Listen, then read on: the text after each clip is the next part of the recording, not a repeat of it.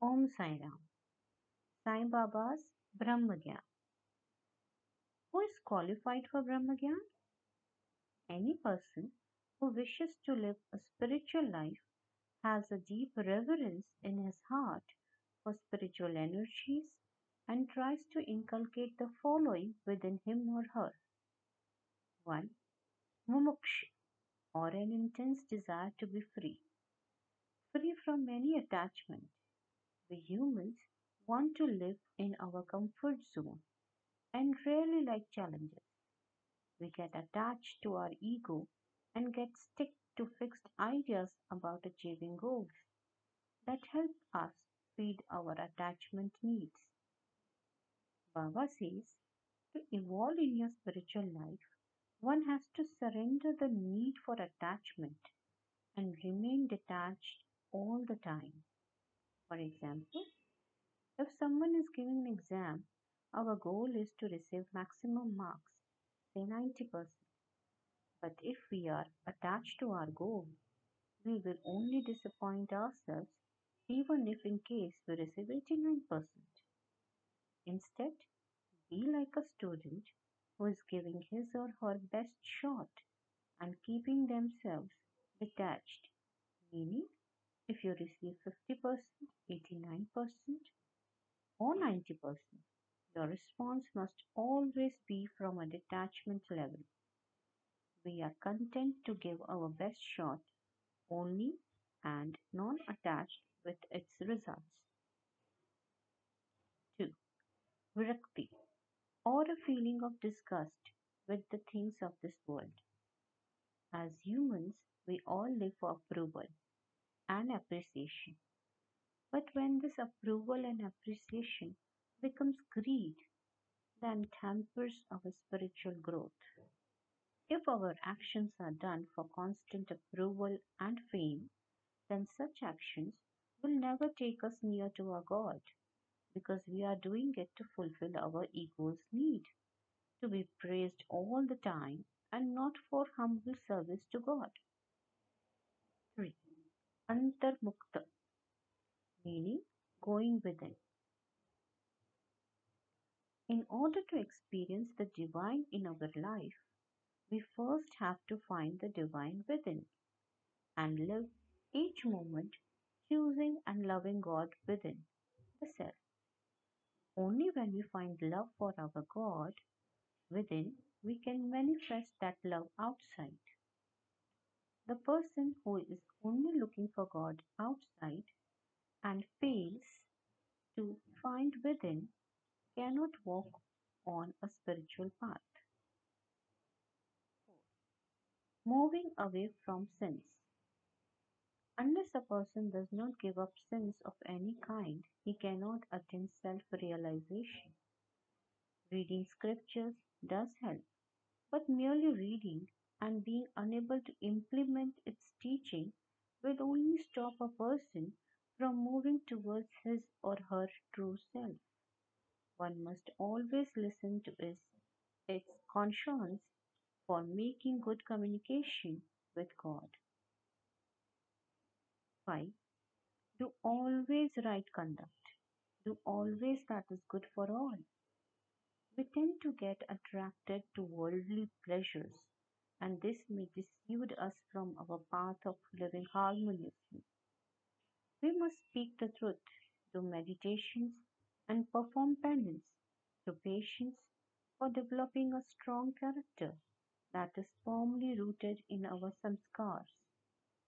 Celibacy is a choice to live a life focusing mainly on our higher energies. This way, faith flows as divine energy and our progress in spiritual growth happens swiftly. 6. Shreyas and Preyas. We all have the choice to select from what is pleasant to us or that which is good for us. Mostly, who focus on mundane matters select what is pleasant to them out of greed and attachment.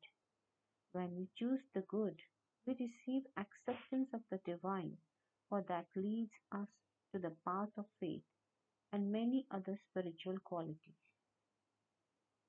7. Baba gave an example of a charioteer to explain how the mind can control its senses to reach Lord Vishnu.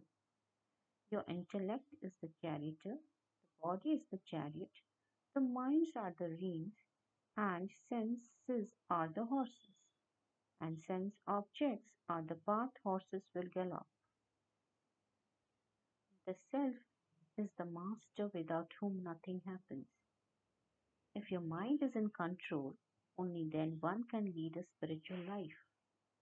The mind, as the reins, can control the senses that are horses, and only if that control is good does one travel on the right path, or else one will go haywire and live a life that is misleading. This will keep the vicious human cycle of life and death always active. Your charioteer, that is your intellect, how skillfully manages the mind, that is his reins, can actually bring his horses, that is senses, under control. Only through proper control one can lead a spiritual life without getting distracted. One will achieve salvation and will meet Lord Vishnu.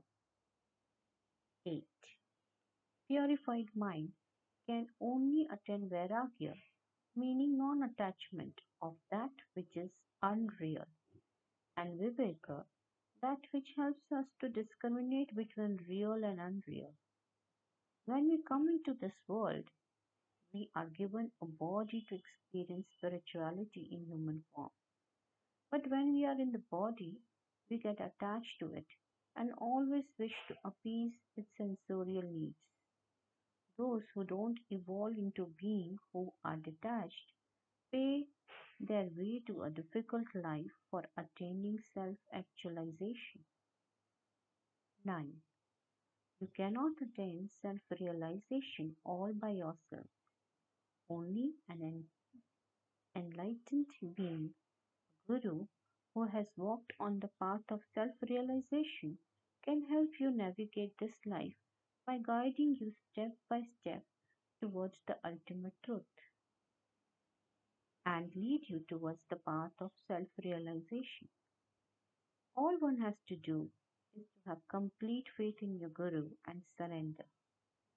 Your Guru knows exactly what is best for you at the particular time in your life. You have your own light that is guided by your soul. And when an enlightened Guru shows what your soul is whispering, then your progress in your spiritual life becomes definite. Only a trained mind of the disciple that is evolved through faith and patience can truly follow his Guru. Your Guru only shows you the path that is chosen by your soul in its current life journey towards liberation. Then, self actualization is the soul journey in human experience. Only when you have God's grace upon you that you can walk on the path of self realization. You are chosen by God to identify the true essence of your soul, for your soul can only show you the light of God within you. Hence, always pray to keep your mind in complete surrender and faith so that you can listen to your own soul. Thank you for listening. This post podcast is based on the learnings from Sai Satcharitra. It's beautifully written and narrated by Pallavi Chawla, a devotee of Sai Baba of Shirdi. Om Sai Ram.